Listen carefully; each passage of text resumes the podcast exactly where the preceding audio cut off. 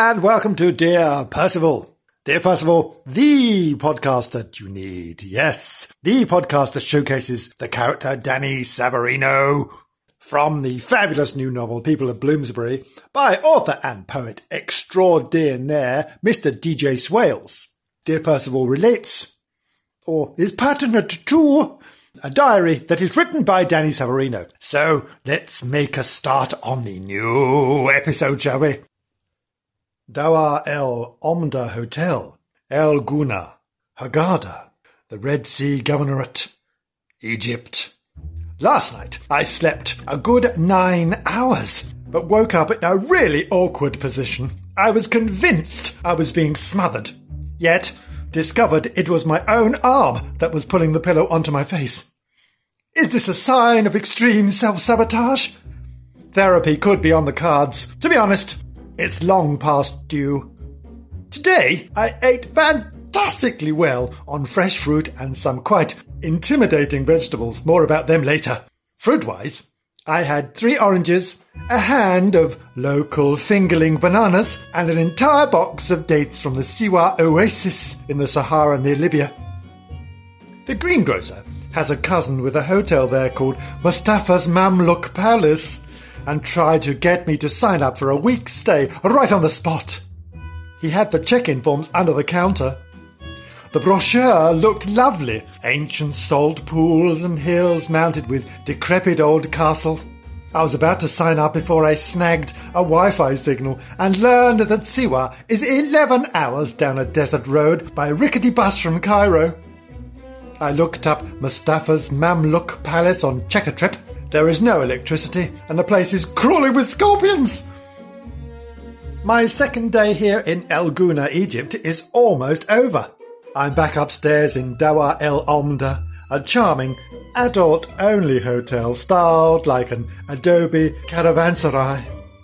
Inside these walls, I can almost imagine I'm the great explorer Ibn Battuta as I scour the world for my parents, blessed by crowdfunding patronage.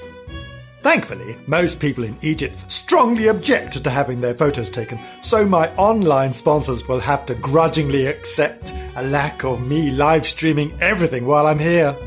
Try a bit of subtlety, Suzette in Paris said, explaining that she tracked down the discontinued Google Glass on eBay for me. Oh, come on! Everyone knows what Google Glass looks like, I protested. Both she and Ricky in Blackpool are kicking up a stinking fuss about the reduced ability to monitor my choices minute by minute.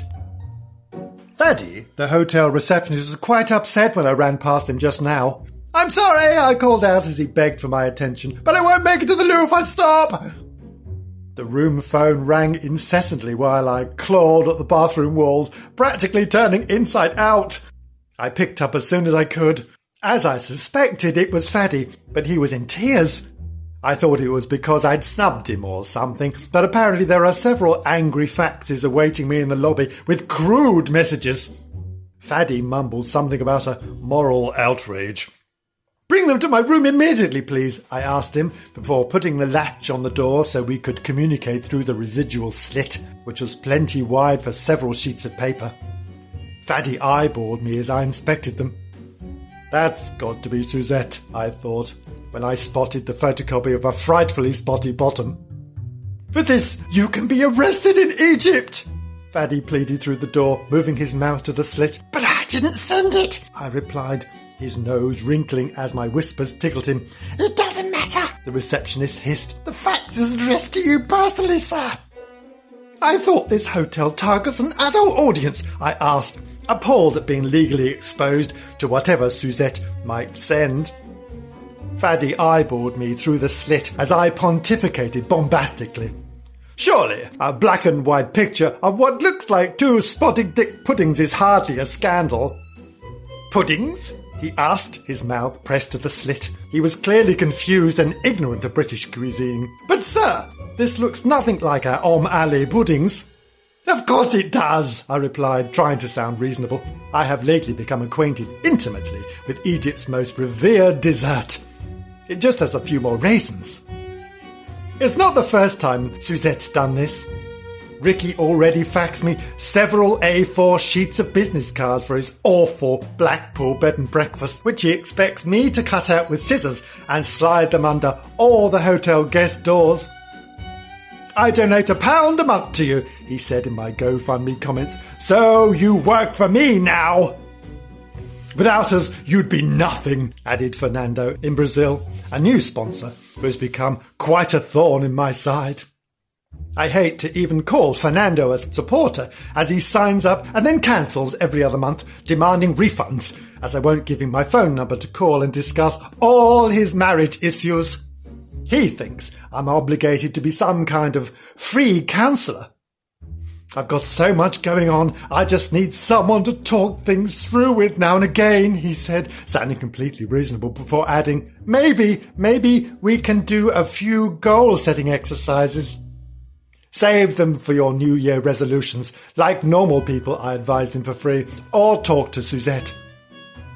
She said she's got enough going on with trying to keep you honest, he replied. Maybe go to Blackpool then, I said. Ricky has a private spa where you can really get in touch with your inner child.